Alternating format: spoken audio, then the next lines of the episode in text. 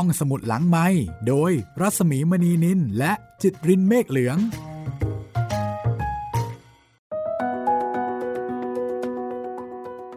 สวัสดีค่ะ ต้อนรับคุณผู้ฟังเข้าสู่ห้องสมุดหลังใหม่นะคะ เราก็ยังคงกลับมาทำหน้าที่ถ่ายทอดเล่าเรื่องดีๆ ให้คุณได้ฟังเหมือนเดิม แต่ที่เพิ่มเติมนะคะ มีเรื่องระทึกจะมาเล่าให้ฟังค่ะ ไม่ใช่เรื่องที่ เป็นหนังสือหรือว่าเป็นเนื้อหานะคะแต่ว่าเป็นเรื่องของคนเล่านี่แหละ สวัสดีคุณจิตริน สวัสดีครับพี่หมีครับ ระทึกกันติดต่อกันสองสัปดาห์ ขอแสดงความยินดีด้วยนะคะ ที่คุณมีส่วนร่วมและคุณก็ไม่พลาดกระแสนี้นะคะ กระแสที่คนทั้งโลกนี่ก็ต้องให้ความสนอกสนใจ ไม่ค่อยน่ายินดีนะครับพี่ อ่าเดี๋ยวให้คุณจิตตรินเล่าให้ฟังถ้านับ ปีนี้ปีเดียวนะครับ ผมโดนกักตัวนะรอบนี้เป็นรอบที่สามแล้วครับ ที่รอบนี้ต้องกักตัวก็เพราะว่าเออก็มีโปรดิวเซอร์ท่านหนึ่งในไทย PBS Podcast นะครับ ติดเชื้อครับ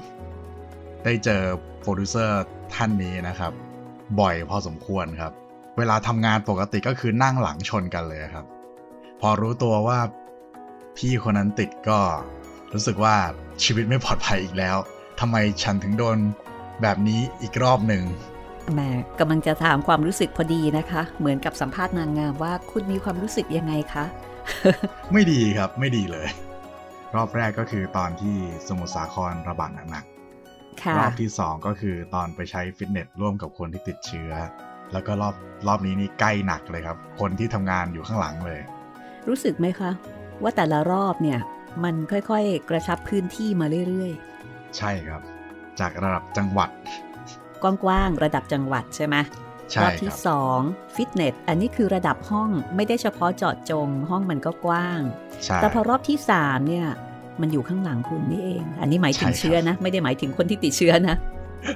ครับ ใกล้มากๆเลยนะคะ ก็ขอแสดงความยินดีในความระทึกใจรอบที่ 3 นะคะ แล้วก็ทราบมาว่าไปตรวจเชื้อรอบแรก คุณก็ไม่ติด ตรวจเชื้อรอบแรก เป็นเป็นลบครับ แล้วก็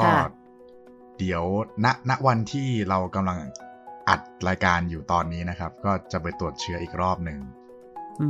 ม เดี๋ยวมารอลุ้นผลกันเนาะค่ะ คุณจิตรินนี่ก็ เอ่อน้องๆ น้องๆแต้วเหมือนกันนะเนี่ยโชคอันนั้นจำไม่ได้แล้วว่าคุณแต้วนี่กี่รอบนะ แต่ในที่สุดคุณแต้วก็ติด แต่หลายรอบมากกว่าจะติด คุณจิตรินนี่สามรอบสามรอบครับตรวจ ตรวจเชื้อรอบนี้ รอบที่สี่รอบที่ห้าได้แล้วครับ คุณเป็นผู้เชี่ยวชาญในการตรวจสวอปเลยใช่ไหมเนี่ย โอ้เดี๋ยวนี้โดนแยงจมูกนี่ไม่เจ็บเลยครับ เฉยๆเลย ชิวมาก รู้เลยว่าเดี๋ยวเดี๋ยวเขามาแล้วเราจะต้องรับมือยังไง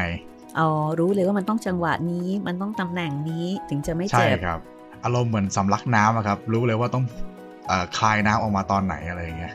ถึงจะไม่แสบจมูก ดิฉันเป็นผู้ที่ไร้ประสบการณ์อย่างสิ้นเชิงนะคะ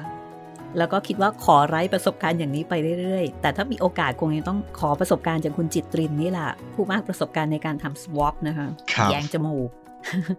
ครับ อ่า ก็เดี๋ยวมารอลุ้นกันนะคะ กับของกับของคุณจิตริน แต่วันนี้นี่อยู่ที่บ้านเนาะไม่ได้มาที่สตูดิโอใช่ ก็คงจะอยู่ที่บ้านไปอีกหลายหลายวันเลยครับ ใช่ ใกล้ตัวเข้ามาทุกที เพราะฉะนั้นในช่วงนี้ถ้าเกิดว่าเสียงสอนอาจจะผิดเพี้ยนไปบ้าง ก็ต้องขออภัยคุณผู้ฟังด้วยนะคะ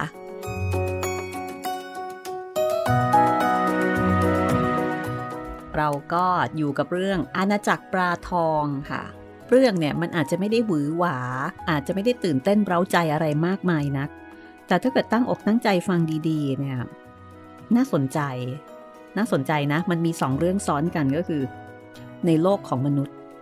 โลกของนายเฮงนายทองนางทองย้อย กับลูกๆ ลูกๆ ผู้เกียรติคร้าน แล้วก็ดราม่ากับโลกของปลาทอง ที่ก็หวั่นไหวในชะตากรรมของตัวเอง ไม่รู้ว่าต่อไปเนี่ยชีวิตจะเป็นยังไง แล้วก็ตอนนี้ปลาหนวดแพะผู้ชรานะคะอาจจะเรียกได้ว่าเป็นลุงปลาเนี่ยก็กำลังเล่าประสบการณ์การออกสนามค่ะ การออกสนามก็คือการถูกพาไปขายที่ท้องสนามหลวง ตลาดนัดท้องสนามหลวงในวันเสาร์วันอาทิตย์ ซึ่งมันร้อนแล้วก็อึดอัด เพราะว่าต้องอยู่กันแบบแออัดยัดเยียด แต่ว่าลูกปลาเด็กๆเนี่ยก็เห็นเป็นเรื่องสนุก ตรงนี้ก็ต้องขอเสริมนิดหนึ่งว่า เนื่องจากเรื่องนี้นะคะ อาณาจักรปลาทอง ออกมาเป็นหนังสือที่ให้ทางกระทรวงศึกษาธิการนำมาให้นักเรียนได้อ่านกันเนี่ยออกมาในปี 2520 ค่ะ เพราะฉะนั้นในยุคนั้นยังมีตลาดนัดสนามหลวง คือเล่าตรงเนี้ยหลายคนอาจจะงงว่า ตลาดนัดสนามหลวง เออ อยู่ตรงไหนอะเกิดมาไม่เห็นเคยเจอเลย แน่นอนค่ะ เกิดมาคงไม่เคยเจอ เพราะว่าเลิกไปนานแล้ว เเลิกไปปีไหนดิฉันจำไม่ได้ รู้แต่ว่าเข้ากรุงเทพปี 2529 นะคะหมายถึงดิฉันเอง ตอนนั้นไม่มีแล้ว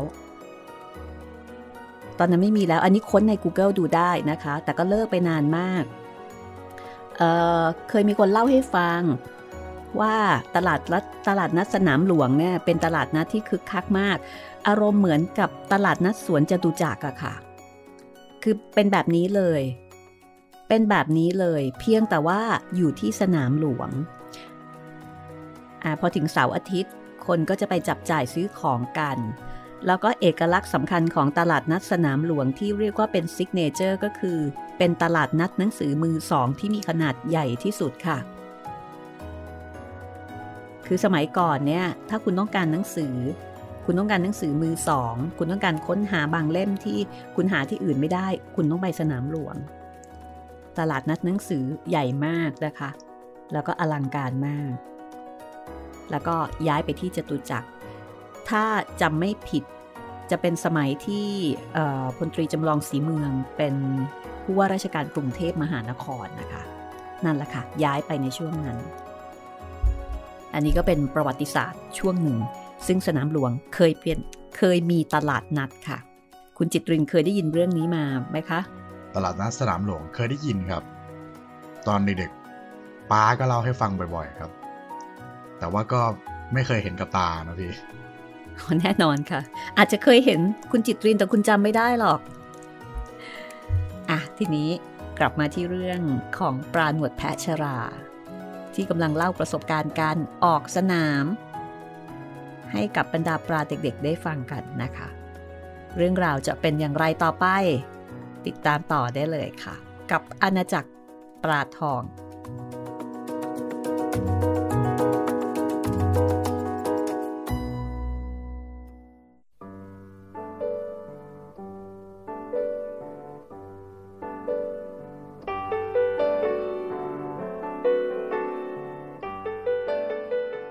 ทารุณสิ้นดีตั้งหากละ่ะ ปลาที่ออกสนามนี่ เขาจะไม่ยอมให้กินอะไรเลย กลัวจะเมาเวลาเอาขึ้นรถ เขาจะเอาเกลือหยิบมือหนึ่ง ใส่ลงในถุงพลาสติกที่เราอยู่ ผูกปากถุงอย่างแน่นหนา ไม่ให้น้ำรั่วออกได้ ระหว่างขึ้นรถไปนะ กระเทือนแสงกระเทือน พอไปถึงแทนที่จะได้อยู่ในที่ดีๆ เขากลับปล่อยพวกเราลงไปในกะละมังเคลือบสีขาว แล้วตั้งไว้กลางแดดเปรี้ยงๆ ทั้งร้อน ทั้งตาลายทั้งอึดอัด เพราะปลาไม่ได้อยู่ในกะละมังนั้นตัวเดียว มีปลาอีกหลายอย่างต่างชนิดปนอยู่ด้วยหลายตัว พวกเราเอาหัวลอยขึ้นผิวน้ำ เพื่อขอความกรุณาบ่อยๆแทนที่เขาจะเวทนา กลับเอาเกลือโรยลงมาอีก แสบก็แสบเค็มก็เค็ม จนจะกลายเป็นปลาเค็มเสียให้ได้ เคยมีบางตัวทนไม่ไหว ชักเด็กๆ แต่เจ้าของไม่สนใจเลย จนกระทั่งมีผู้หญิงคนหนึ่งผ่านมาเห็นเข้า แล้วก็ร้องบอกว่าปลาชัก เจ้าของเขาทำยังไงรู้ไหม เขาหยิบปลาตัวนั้นเวียงออกไปข้างนอกทันทีเลย เสียงผู้หญิงร้องออกมาอย่างตกใจ แต่เจ้าของร้านกลับหัวเราะกาก บอกว่าคืนเอาไว้ในกะละมัง ก็เท่ากับเป็นการแพร่เชื้อโรคให้ติดต่อถึงตัวอื่น สู้ขวางทิ้งไปที่พื้นไม่ได้ เอาเนื้อปลาเลี้ยงพวกมดได้บุญดี น่ากลัวเหลือเกิน ฉันไม่อยากจะออกสนามแล้วละลุง ทำไงดีล่ะ โอ้ย เรื่องนั้นน่ะ เราจะกำหนดเองไม่ได้หรอก นอกจากใครสวยหน่อยก็โชคดีเท่านั้น แต่ถ้าถามลุงนะ ลุงก็พอมีคำแนะนำอยู่บ้างหรอก เวลาที่เขาคัดเลือกเรานะเขาจะดูตั้งแต่หัวจดหางทีเดียว ถ้าใครรูปร่างหน้าตาไม่สมประกอบมาแต่กำเนิด ก็ออกจะเคราะห์ร้าย แต่พวกที่ไม่ได้เป็นตั้งแต่เกิด ก็ควรจะระวังตัวให้มากๆ ยังพอมีหวังอยู่บ้าง เวลาว่ายน้ำเล่น อย่าว่ายให้เร็วนัก จะทำให้หางลู่ไม่สวย พยายามหัดว่ายถอยหลังบ่อยๆ จะช่วยให้หางแผ่ออกเป็นสง่างดงาม พยายามเหยียดครีบให้ตรงอยู่เสมอ อย่าให้บิดเบี้ยวได้ เวลาว่ายน้ำพยายามทำตัวให้ตรงไว้ อย่าให้เอียงซ้ายหรือว่าเอียงขวา โตขึ้นจะได้รูปร่างดีๆถึงไม่ได้เป็นปลาชั้นหนึ่ง ก็ให้เป็นปลาชั้นสอง ได้อยู่ในร้านไม่ต้องออกสนาม ลุงว่า ลุงเคยออกสนามแล้ว แล้วทำไมถึงได้มาอยู่ที่นี่ล่ะ ไม่มีใครสักคนที่เขาอยากจะได้ปลาตัวคดๆอย่างลุง เมื่อไม่มีใครซื้อ ลุงก็ต้องอยู่กับเจ้าของจนโต เจ้าของเดิมของลุงไม่ใช่คนนี้หรอก ดูเหมือนจะชื่อในปุกหรืออะไรนี่แหละ ใจร้ายกว่าเจ้าของคนนี้มาก บางทีตั้งสองสามวันกว่าจะได้กินลูกน้ำของแก อ่างของพวกเราแกก็ปล่อยทิ้งไว้จนสกกระปรก น้ำขุนคลักนานๆถึงจะมาล้างให้สักที ต่อมา ปลาพันหนวดแพะตัวโตๆขาดตลาด ปลาของนายเฮงตายหมด เขาก็เลยไปซื้อลุงมาจากเจ้าของเดิม เอามาเป็นพ่อพันธุ์ ตอนนั้นลุงยังไม่แก่ถึงขนาดนี้หรอกอ๋ออ๋ออ๋อพอจะเข้าใจแล้ว อืมอืมเข้าใจแล้วเข้าใจแล้ว เป็นอย่างนี้นี่เอง ลูกปลาสิงห์อยากจะคุยกับปลาหนวดแพะแก่ๆตัวนั้นให้นานที่สุดเท่าที่จะนานได้ แต่โอกาสก็ไม่เปิดให้ พอในเฮงล้างอ่างเสร็จ เขาก็จับปลาหนวดแพะคืนไปเอาไว้ในอ่างของมันตามเดิม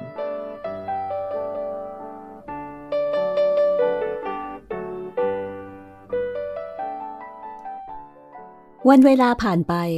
ลูกปลาสิงกินลูกไรจุขึ้น แล้วมันก็โตขึ้นอย่างรวดเร็ว พออายุได้สองเดือน ลูกปลาเหล่านั้นก็โตขึ้นมาเท่านิ้วก้อย ในเฮงเตรียมตัวจะคัดลูกปลา โดยแบ่งออกเป็นพวกๆเช่นที่เคยทำมาอ้าวพี่ จะคัดปลาหรือ นางทองย้อยถามในเฮงขณะที่เข้ามายืนดูอยู่ใกล้ ๆ เออ ใช่ ในเฮงตอบพลางจ้องดูลูกปลาในอ่างสี่เหลี่ยมอย่างพินิษพิเคราะห์ แปลกจริง ลูกปลาสิงคอกนี้ มีรูปร่างสวยๆเยอะเหลือเกิน ไม่เหมือนคอกที่แล้วแล้วมาเลย อืม ก็ดีนะสิ สวยๆนะราคาสูง ฉันจะต้องเลือกเอาตัวสวยๆไปให้คุณทวีเกียรติหน่อย แกเพิ่งเริ่มเลี้ยงปลาใหม่ๆ แต่มีทุนร้อนมากพอ เลยทำเสียดีทีเดียว มีเนื้อที่กว้างขวางด้วย ถ้าลูกปลาพวกนี้ไปอยู่กับแก มีหวังโตเร็ว เพราะว่าอาหารอุดมสมบูรณ์ และระบบการถ่ายน้ำก็ดีด้วยอ้าวแล้วคราวนี้พี่ไม่เอาตัวสวยที่สุดเอาไว้ทำพันอีกหรือ โอ้ไม่หรอก ให้แกไปให้หมดเลย คุณทวีเกียรติเป็นคนดีมาก เราไม่อยากจะยักเอาไว้ ปลาไปอยู่กับแกจะดีกว่าอยู่กับเราด้วย แล้วในเฮงก็ก้มลงพิจารณาปลาคอกนั้นอย่างละเอียดถี่ถ้วนอีกครั้งหนึ่ง การคัดประสิ่งนี้จะต้องดูตรงหัวเป็นพิเศษ ถ้าตรงหัวมีลักษณะกว้าง จนเกือบจะเป็นสี่เหลี่ยม ปลาตัวนั้นจะมีวุ้นสวยเมื่อโตขึ้น จากนั้นในเฮงก็จะดูตรงหลัง ปลาสิงเป็นปลาที่ไม่มีกระโดง ถ้าหากตัวไหนเกิดมีขึ้นมา จะถือว่าเป็นปลาพิการ แม้แต่หลังโก่งขึ้นมานิดเดียวก็ไม่ได้ ในเฮงจะไม่ยอมเอาไว้เลย ปลาสิงที่ดีจะต้องมีหลังเรียบเสมอกันตั้งแต่หัวจดหาง ตัวไหนโคนหางอวบ แสดงว่าต่อไปจะเป็นปลาที่มีขนาดใหญ่มาก จากนั้นในเฮงก็จะดูครีบกับหาง ถ้าตัวไหนครีบหางบิดเบี้ยว จะถูกคัดออกทันที ขั้นสุดท้ายในเฮงจะดูลักษณะการว่ายน้ำของมัน ถ้าตัวไหนว่ายน้ำคล่องแคล่ว ปราดเปรียว ก็ถือว่าเป็นปลาที่แข็งแรงหลังจากคัดเลือกอยู่เป็นเวลานานพอสมควร ในเฮงก็ได้ปลาที่จัดว่าเป็นปลาชั้นหนึ่งประมาณ 50 ตัว จากปลา 200 กว่าตัว แต่ก็นับเป็นสถิติปลาสิงสวยที่ได้มากที่สุดเท่าที่เคยมีมา ในเฮงจัดการเอาลูกปลาสิงชั้นหนึ่งที่คัดได้นั้น ใส่ลงในถุงพลาสติก ซึ่งมีน้ำอยู่ประมาณหนึ่งในสามของถุง รวบปากถุงรูดลงไปจนถุงป่องพองลม เอายางรัดรัดจนแน่น ส่วนลูกปลาเดนคัด ในเฮง คงปล่อยเอาไว้ในอ่างซีเมนต์สี่เหลี่ยมตามเดิมอะแล้วพี่จะไปเลยหรือนางทองย้อยถามสามี ใช่ จะรีบไปเดี๋ยวนี้เลย ให้มันอยู่ในถุงนานๆไม่ดีหรอก จากนั้นในเฮงก็หิ้วถุงพลาสติก เดินออกไปขึ้นรถสามล้อเครื่องที่ถนนใหญ่ เมื่อต่อรองราคากับสามล้อเครื่องจนเป็นที่พอใจแล้ว เขาก็เอาถุงลูกปลาวางลงตรงที่วางเท้า ลูกปลาทั้ง 50 ตัวต่างก็ไม่สบายใจเพราะเข้าใจว่าในเฮงคงจะจับพวกมันไปออกสนาม ดังที่ปลาหนวดแพะแก่เล่าให้ฟัง อย่าแล้วอย่าแล้วคราวนี้ เขาคงจะพาพวกเราไปออกสนามแน่ๆเลย ลูกปลาตัวหนึ่งร้องบอกลูกปลาตัวอื่นแต่ฉันได้ยินว่า เขาจะพาพวกเราไปให้คุณทวีเกียรตินี่นาๆลูกปลาอีกตัวหนึ่งค้าน แล้วทำไมเขาถึงเอาเราใส่ถุงพลาสติก ผูกปากถุงแน่นหนาอย่างนี้เล่า ลุงแพะบอกว่า ทำอย่างนี้เนี่ย หมายความว่าเขาจะพาเราไปออกสนามนาฉันก็ไม่รู้เหมือนกัน แต่ฉันอยากจะคิดไปในทางที่ดีมากกว่าทางร้าย แล้วนายคิดว่าไปอยู่กับคุณทวีเกียรตินั่นน่ะ จะดีกว่าออกสนามอย่างนั้นเหรอ ได้แต่หวังเท่านั้นแหละ ได้ยินนายเฮงเจ้าของเราบอกว่าที่นั่นน่ะ มีอาหารการกินอุดมสมบูรณ์กว่าที่นี่ และมีระบบการถ่ายน้ำดีกว่ากันด้วยเฮ้ระบบการถ่ายน้ำนี่ มันเป็นยังไงกันนะ ลูกปลาอีกตัวหนึ่งถามขึ้น ไม่รู้เหมือนกัน แต่เข้าใจว่า คงจะแบบเดียว กับที่นายเฮงมาดูดเอาน้ำสกรปรกออกจากอ่างเรา แล้วเอาน้ำสะอาดมาใส่เติมนั่นแหละมั้ง ถ้าอย่างนั้นก็ดีนะสิ เวลาที่นายเฮงเอาน้ำใหม่มาเติมทำให้เรารู้สึกสบายตัวขึ้น อืม อยู่กับคุณทวีเกียรติ คงจะดีกว่าไปออกสนามแน่เมื่อรถสามล้อเครื่องแล่นออกไปจากที่นั่น ลูกปลาต่างก็รู้สึกกระทบกระเทือนไปตามๆกัน บางตัวก็หน้ามืด เวียนหัว บางตัวก็ถึงกับจุก พูดไม่ออก ลูกปลาสิงทั้ง 50 ตัวต่างก็พากันคิดว่า นี่เป็นเวลาที่ทรมานที่สุดในชีวิตโอ้โหยน่ากลัวก็จะพาเราไปออกสนามจริงๆแล้วฮะๆเฮ้ยททำยังไงได้ล่ะ เราไม่มีทางขัดเขินหรือว่าหลบหนีได้เลย คิดเสียว่าเป็นกรรมก็แล้วกัน แต่ฉันยังไม่อยากออกสนามนี่ ฉันกลัวเขาเอาไปใส่ไว้ในกระมังเคลือบสีขาว ตั้งไว้กลางแดดร้อนๆ เวลาที่ฉันป่วยไข้ ฉันก็อยากให้เขารักษาเอาใจใส่ดูแล ฉันไม่อยากถูกคว้างลงไปเป็นเหยื่อมดที่พื้นถนนน่ะดูแค่เวลาที่นายเฮง ช้อนฉันขึ้นไปถูกอากาศข้างบนเดี๋ยวเดียวเท่านั้น โอ้ย ยังแทบจะขาดใจตาย พวกเขาตัวใหญ่กว่าเรามาก เขาคงคิดว่าเราสำคัญน้อยกว่าเขา ความจริงเราก็มีชีวิต รู้จักเจ็บ รู้จักกลัวตายเหมือนกัน โอ้ยโอ้ยโอ้ยช่วยทีเถอะอุ้ยอุ้ยอุ้ยทำไมมันถึงกระเทือนอย่างนี้เล่า ทนหน่อยทนหน่อยทนเอาหน่อย เราทำอะไรมากกว่านี้ไม่ได้แล้ว ลูกปลาทั้ง50ตัว ทนกระเทือนอยู่ได้ไม่นาน รถสามล้อเครื่องก็แล่นมาถึงหน้าบ้านของคุณทวีเกียรติ ถึงตัวบ้านจะไม่ใหญ่โตโอโถงนัก แต่แบบก็สวยงามทันสมัย ยิ่งบริเวณบ้านด้วยแล้ว กว้างกว่าบริเวณบ้านของในหงเป็นสิบสิบเท่า แต่ยังเป็นที่ว่าง ไม่ได้ปลูกต้นไม้ หรือใช้ประโยชน์อื่นใด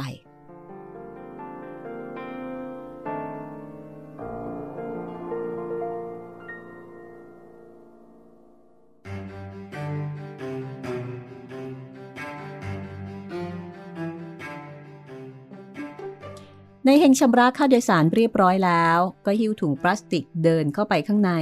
ด้วยใบหน้ายิ้มระรื่น แม้ว่าก่อนออกจากบ้าน เขาจะไม่อยากยิ้มกับใครเลยก็ตามแน่ลูกนายเฮงเอาปลามาอีกแล้ว คุณทวีเกียรติบอกกับรุ้งระวี ลูกสาววัย 12 ปีเศษของเขา ก่อนจะหันมาถามในเฮงว่า ปลาอะไร สิงห์วุ้นครับ คัดตัวสวยๆมาให้ท่านห้าสิบตัว ผมเชื่อเบอร์ท่านว่าต้องเลี้ยงได้ตัวใหญ่แน่ๆในเฮงรู้ดีว่าคุณทวีเกียรติอยากได้ปลาทองพันใหญ่มาเลี้ยง จึงอธิบายสรรพคุณปลาในถุงเสียเลิศลอย พรางถามว่า เอ่อ เอาไว้ที่ไหนดีครับ มานี่สิ ฉันมีอะไรจะให้นายเฮงดูน่ะในเฮงติดตามคุณทวีเกียรติกับลูกสาวไปทางด้านซ้ายของตัวบ้าน แล้วเขาก็ต้องอัศจรรย์ใจเป็นล้นพ้น เมื่อเห็นที่ที่เคยเป็นพื้นดินโล่งๆ กลับกลายเป็นสระขึ้นมาอย่างสวยสะดุดตา น้ำในสระตื้นประมาณศอกเศษ แต่เนื้อที่กว้างขวางมาก ขอบสระคดเคี้ยวไปตามธรรมชาติทำให้สระดูมีชีวิตชีวายิ่งขึ้น กลางสระมีภูเขาจำลอง ก่อด้วยหินสีขาวใสแวววาว ริมสระทำเป็นหลืบ ซ่อนไฟสีดวงใหญ่ หันตรงมาทางภูเขา วางจังหวะประสานกันไว้อย่างพอดี ตามซอกเขาประดับด้วยสาหร่ายครึ้ม สายไวทุกครั้งที่ปลาทองว่ายผ่าน พื้นสระเต็มไปได้วยก้อนกรวดกลมเกลี้ยง ใหญ่บ้างเล็กบ้าง ฝังอยู่กับซีเมนต์บางแห่ง เว้นเป็นช่องว่าง วางกระถางปลูกบัวฝรั่งหลากสีทรงกลิ่นหอมจรุงใจ ผนังด้านตรงข้ามที่นายเฮงยืนอยู่ทำเป็นหน้าผา มีน้ำตกไหลรวยรินอยู่ตลอดเวลา ถัดจากภูเขามาทางที่นายเฮงยืน ยังมีน้ำพุพุ่งขึ้นเป็นละอองฝอย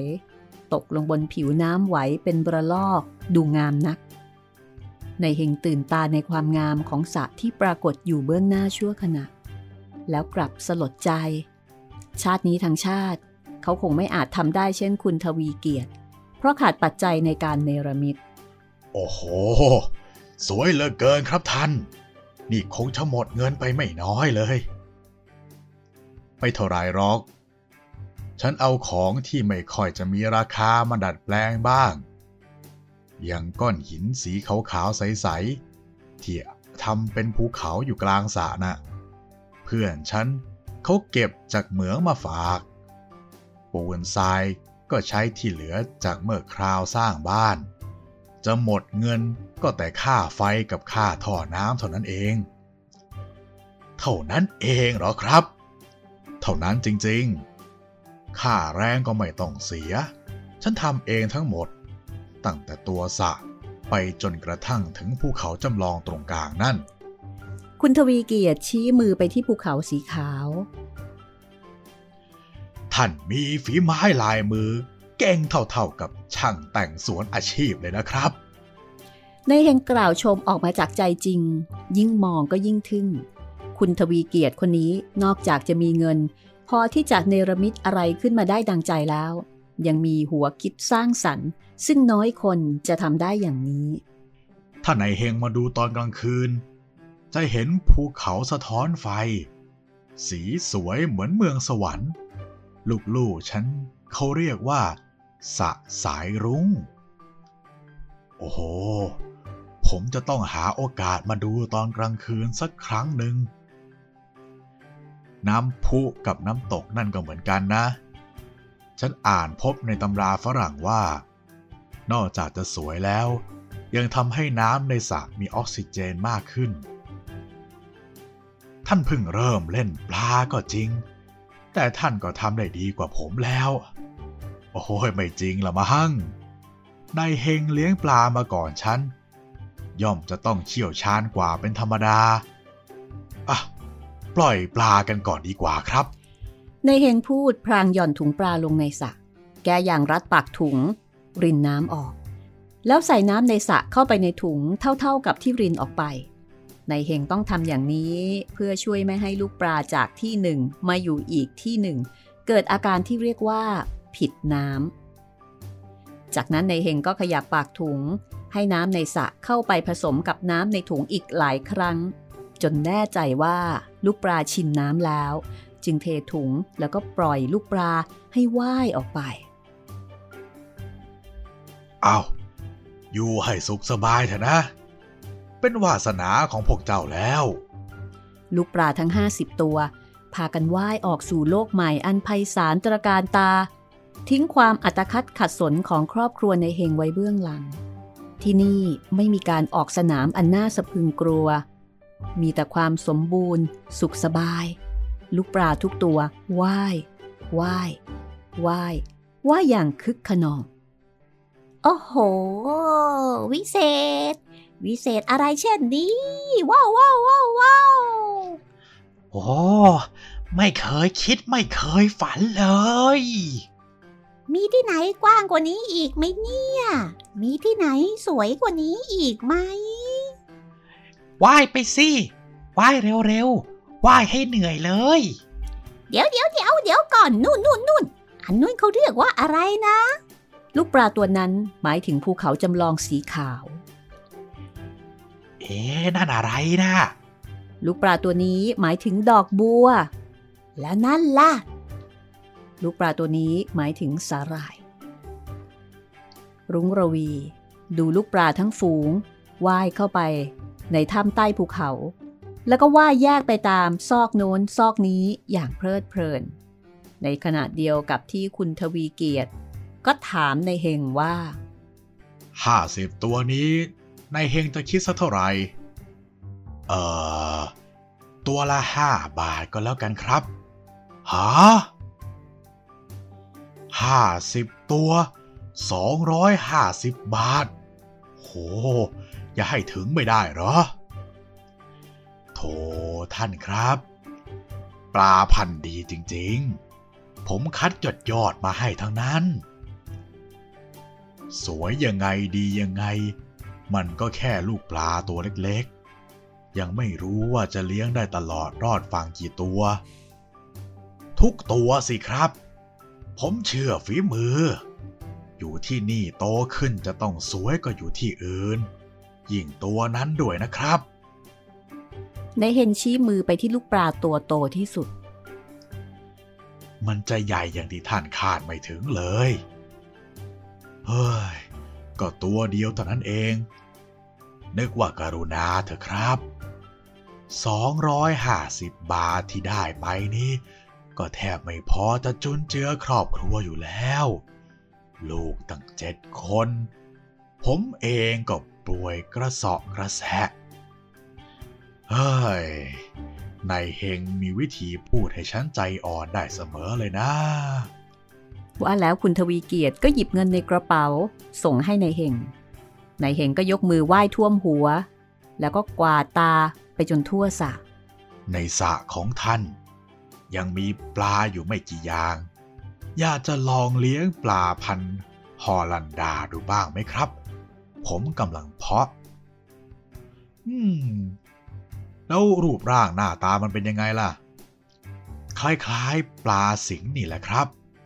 แต่ช่วงยาวกว่า เวลาโตเต็มที่แล้วหางสวยมาก บางตัวอาจจะยาวถึงศอก โอ้โห เฉพาะตัวเท่านั้นเหรอศอกนึงนะ่ะ ตัวรวมหางครับ ปลาพันนี้ หางยาวเท่าตัว น่าสนใจน่าสนใจ เอามาสิ อยากจะให้สะสายรุง้ง มีปลาอยู่หลายๆ ชนิดเหมือนกัน มีปลาอะไรแปลกๆสวยๆก็เอามาได้เลยนเฮงกลับไปแล้ว สองพ่อลูกยังคงนั่งชมปลาอยู่ที่ขอบสระเพราะเพิ่งจะเริ่มเลี้ยงปลาทองใหม่ ๆ สองพ่อลูกจึงสนใจกับปลาที่เลี้ยงเป็นพิเศษ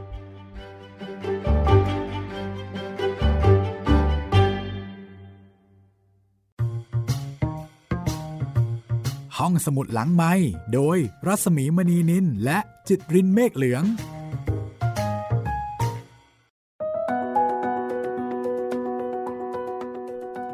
ก็นับว่าปลาทุกตัวก็ไปดีแล้ว น่ายินดีด้วยนะคะ ได้ไปอยู่ในบ้านที่กว้างขวางใหญ่โต อยู่ในสระที่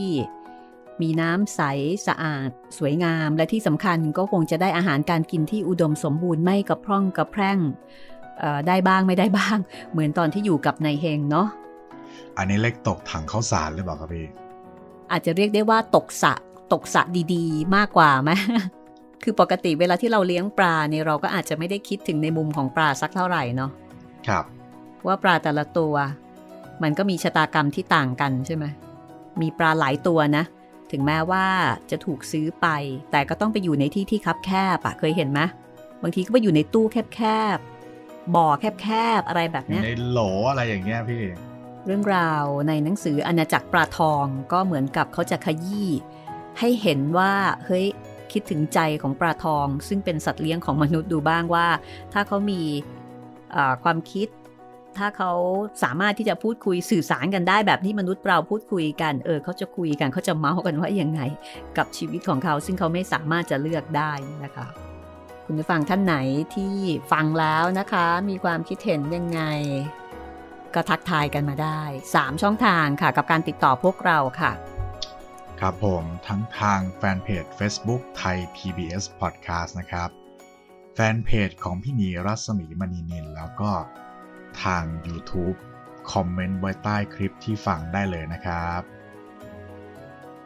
คุณเสริญนะคะ คุณเสริญอภิชาติ บอกว่าจากรายการห้องสมุดหลังไมค์ครับ พอดีกำลังกลับไปฟังเรื่องโรงแรมผีจาก Spotify มีปัญหาเรื่องการฟังนิดหน่อยครับ เมื่อฟังจบ episode แล้วมันควรจะไปสู่ episode ต่อไป แต่พอจบมันไม่ได้ไป episode ต่อไปให้ครับ แล้วก็ส่งรูปมาให้ด้วย เช่น ตามรูปคือพอจบตอนที่1จะไปเล่นตอนที่ 40 ให้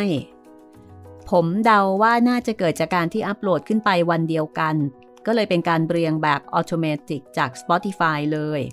ถ้าแก้ไขได้ช่วยแก้ไขให้หน่อยได้ไหมครับ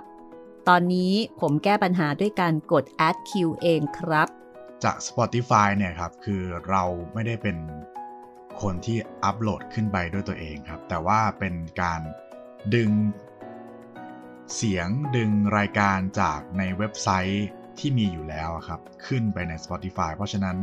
เรื่องที่ เก่ามากๆหน่อยก็อาจจะมีปัญหาแบบนี้แหละครับ ก็ถ้าแก้ปัญหาก็แนะนำให้ทำเหมือน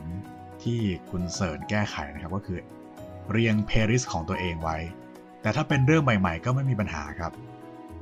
ถ้าเป็นเรื่องเก่าๆตั้งแต่ช่วงก่อนที่ผมจะเข้ามาทำงานที่นี่ครับก็คือ จะมีปัญหาลักษณะนี้แหละครับ เพราะว่ามันเป็นการแบบดึงไปทั้งทั้งระบบเลย ครับก็ต้องขออภัยในความไม่สะดวกด้วยครับ หรือว่าถ้าฟังใน Spotify แล้วไม่สะดวกลองไปฟังทางเว็บไซต์ แล้วก็ทาง YouTube ดูได้นะครับ ผมเรียงเป็น playlist ไว้ให้เรียบร้อยแล้ว คราวนี้แหละไม่ต้องเรียง playlist เองเลยครับ อ่าฮะ เป็นช่องทางการรับฟังที่น่าสนใจนะคะ ง่ายมากด้วยค่ะ ก็ขอบคุณคุณเสริญที่ feedback กลับมาค่ะ ถ้างั้นเราถือโอกาสเลยนะ คุณจิตริน อัปเดตช่องทางการรับฟังของเรา ว่าสามารถฟังได้กี่ช่องทาง แล้วก็แต่ละช่องทางเนี่ยเอออาจจะให้คุณจิตริน ให้ข้อมูลเพิ่มนิดนึงก็ได้เนาะว่าแต่ละช่องทางมันมีข้อดี แล้วก็ข้อจำกัดในการรับฟังยังไงอะค่ะครับผมก็สำหรับตอนนี้มีหลายๆช่องทางครับ ถ้าเป็นช่องทางที่ไม่มีปัญหาแน่นอนเลย 2 ช่องทางก็ทางเว็บไซต์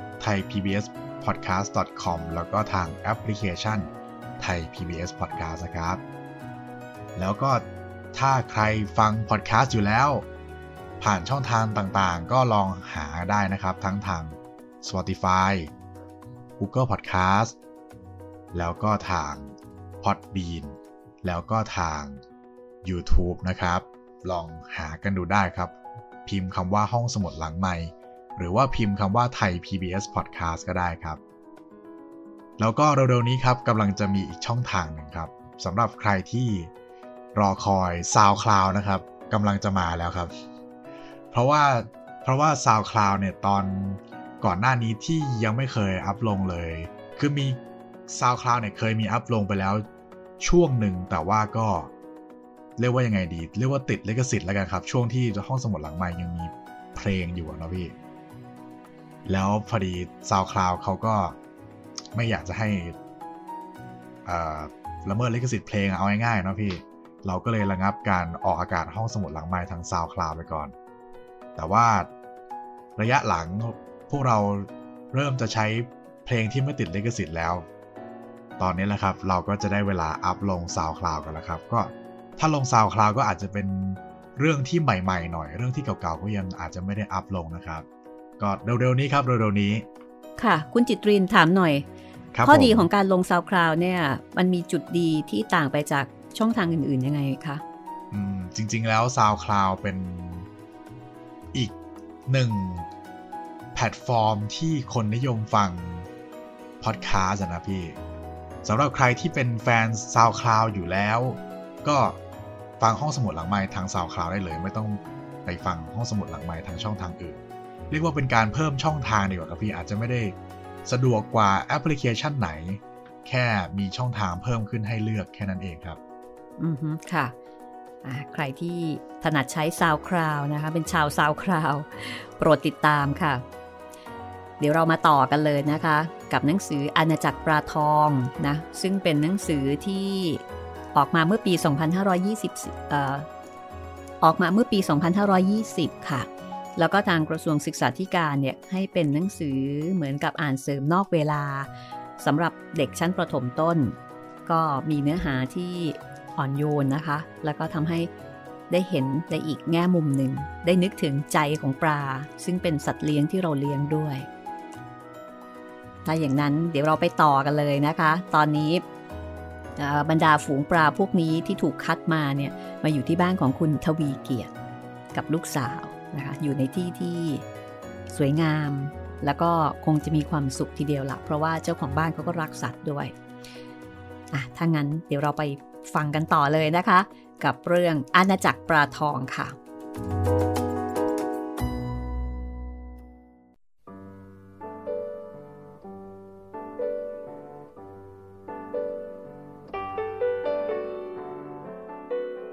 ลูกประสิงนี่น่ารักนะคะคุณพ่อ ไปไหนก็ไปด้วยกันเป็นฝูงฝูง รูปร่างหน้าตาก็เหมือนเหมือนกัน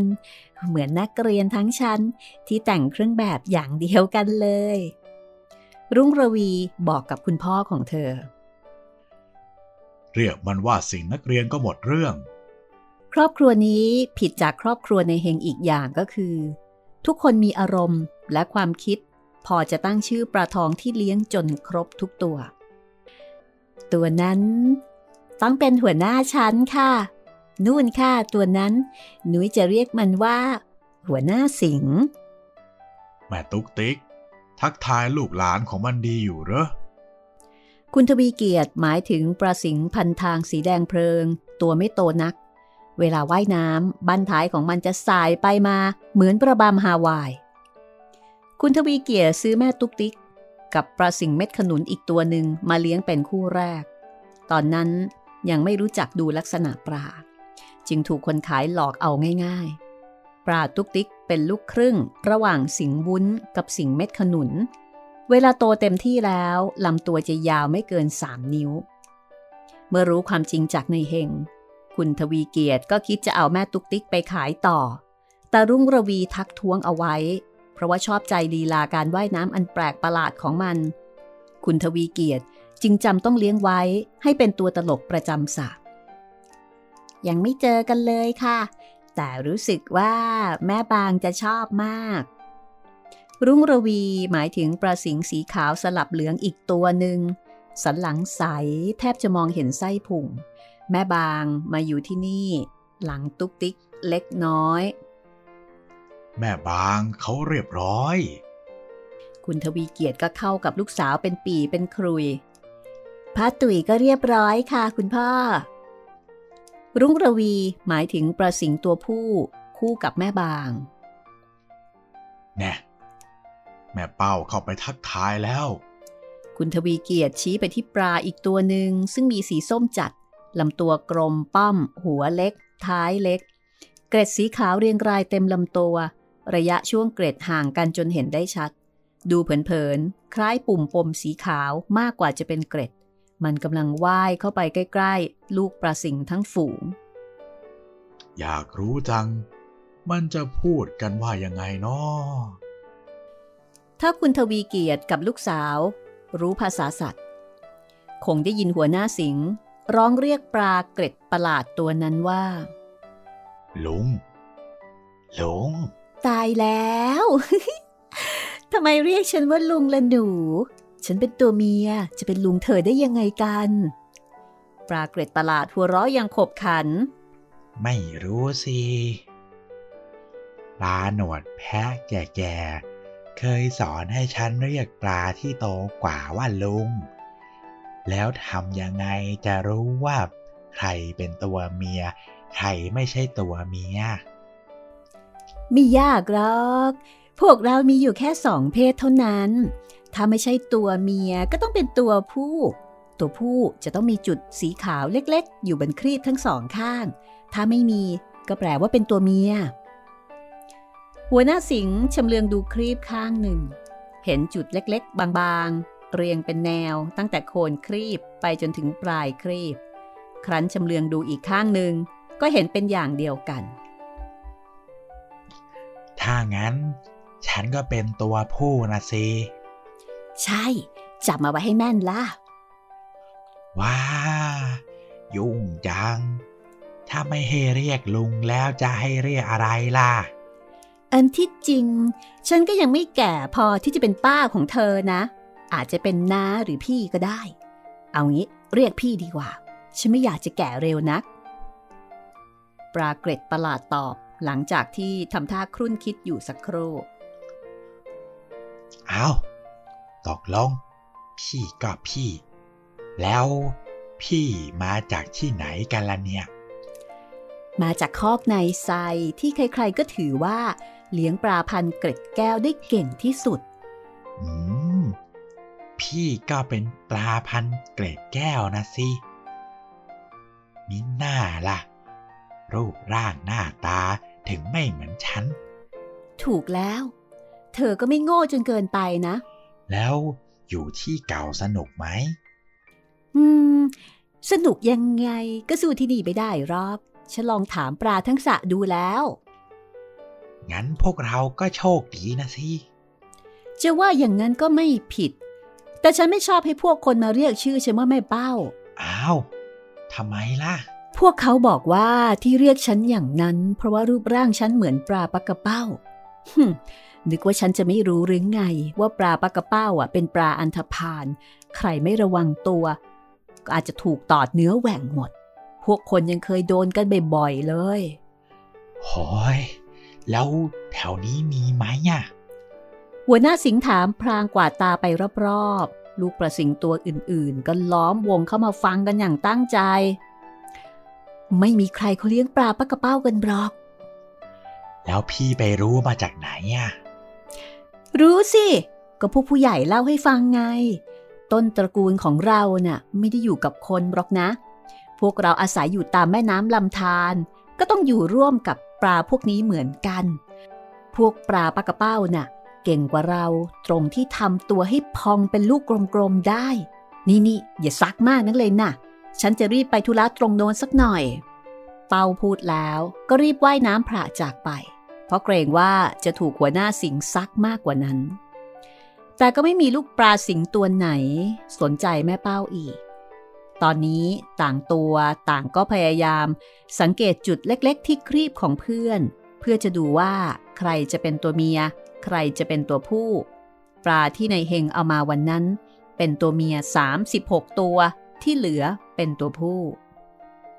กว่าที่ลูกปลาสิงจะทำความรู้จักกับปลาทองได้ทั่วทั้งสระก็เกือบค่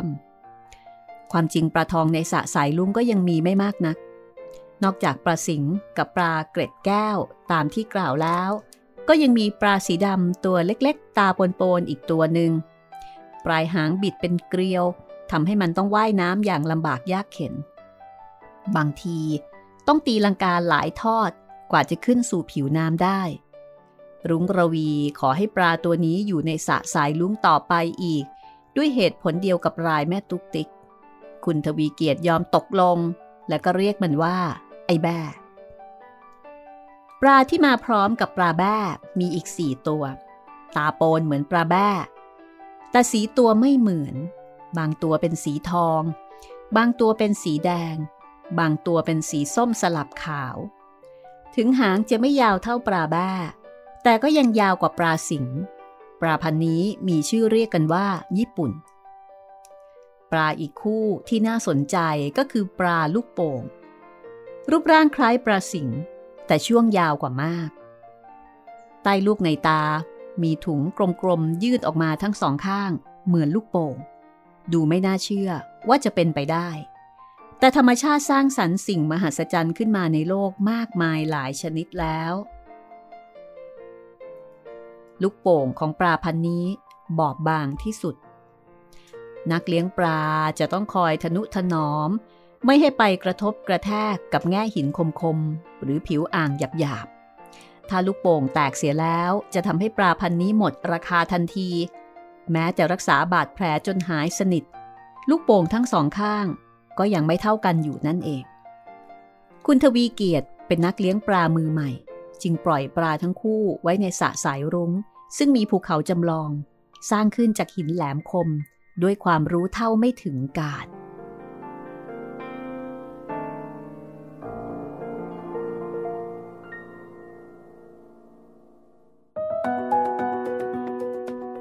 เอาละค่ะ เราทิ้งเอาไว้ที่ตรงนี้ก่อนก็แล้วกันนะคะ กับชีวิตใหม่ ของอลูกประสิงทั้ง 50 ตัวที่กำลังตื่นตาตื่นใจกับโลกใบใหม่ของพวกมันค่ะแหมนึกว่าจะได้อยู่บ้านเก่านานๆซะอีกที่แท้แป๊บเดี๋ยวย้ายบ้านกันซะแล้ว หมายถึงว่าอยู่กับนายเฮงอะครับพี่ อ๋อ นึกว่าจะได้อยู่กันนานๆหนาวที่แท้ย้ายบ้านซะแล้ว บ้านใหม่อลังการเนื้อที่ก็กว้างขวางสามารถที่จะว่ายเล่นได้อย่าง เรียกว่า สะดวกสบายตามใจชอบนะครับ ที่นี่ก็ยังมีปลาพันธุ์อื่น ๆ อีกหลายพันด้วยนะ คือถ้าเกิดว่าใครที่เลี้ยงปลา หรือว่ามีความรู้เกี่ยวกับเรื่องของปลาที่เป็นสัตว์เลี้ยงเนี่ย น่าจะมองเห็นภาพเลยค่ะว่า ปลาแต่ละชนิดที่ผู้เขียนได้เอ่ยขึ้นมาเนี่ยนะคะ มันเป็นปลาที่มีลักษณะยังไงบ้าง เรารู้จักปลาสิงหัวบุ้นหนึ่งแล้วนะครับ เดี๋ยวตอนหน้าเราต้องรู้จัก ปลาญี่ปุ่นอีกอ่าปลาญี่ปุ่น แล้วก็มีปลาสีดำตัวเล็ก ๆ ตาปนๆอันเนี้ยแหมจริง ๆ จริง ๆ เคยเห็นนะ แต่ไม่รู้ชื่อมันอะ่ะ เคยเห็นไหมตัวเล็เคกยเห็นครับๆตาพี่ปนๆนะ ก็น่ารักดี เดี๋ยวต่อไปเนี่ยอาจจะมีปลาสิงห์ฮอลันดามาเพิ่มอีก ที่ในครับเฮงเอ่อได้ไปโฆษณากับคุณทวีเกียรติเอาไว้ว่า เอ้ย มันสวยนะ น่าสนใจนะ ตอนนี้แล้วแต่คุณทวีเกียรติจะเลิกซื้อแล้วล่ะครับ อยากได้อะไรมาปล่อย ก็แล้วแต่คุณทวีเกียรติละ แล้วที่น่าสนใจก็คือมีการตั้งชื่อปลาทุกตัวด้วยนะ อันนี้น่ารักมากห้าสิบตัวใหม่นี่จะตั้งชื่อหมดเลยเหรอ นั่นน่ะสิจะจำได้ยังไงเนาะ ครับ ก็ หรือว่าเขาอาจจะตั้งเฉพาะตัวที่มันมีลักษณะโดดเด่นใช่ไหมครับอย่างแม่เป้าอะแม่เป้าเนี่ยแม่เป้าที่ไม่ชอบชื่อตัวเองอะ แม่ตุกติ๊กเงี้ยเออแม่เป้าเออแม่เป้านี่เป็นปลาเกร็ดแก้วใช่ไหมใช่เกร็ดใหญ่ ๆ ชัดครับๆโอ้แหมอ่านเรื่องนี้แล้วนะคะ อยากเลี้ยงปลาทองขึ้นมาทันที ก็สบายใจดีเหมือนกันนะ คนเลี้ยงปลาทอง ครับ เย็นๆ สบายๆ นะคะ แต่ฟังห้องสมุดหลังใหม่ก็สบายใจเช่นเดียวกันค่ะ ก็ครับมีเรื่องที่น่าสนใจหลากหลายแนวนะคะ มาเล่าให้คุณได้ฟังกัน ก็ติดตามกันได้ค่ะ ในหลาย ๆ ช่องทางตามที่ได้แจ้งไว้แล้วนะคะอะวันนี้ก็คงหมดเวลาของเราอีกวันหนึ่งเนาะครับผม ก็ขอให้คุณผู้ฟังปลอดภัยนะคะ แล้วขอให้คุณจิตริน ปลอดภัยเป็นรอบที่3ด้วย ครับ ค่ะวันนี้เราสองคนลาไปก่อนค่ะ สวัสดีค่ะ สวัสดีครับ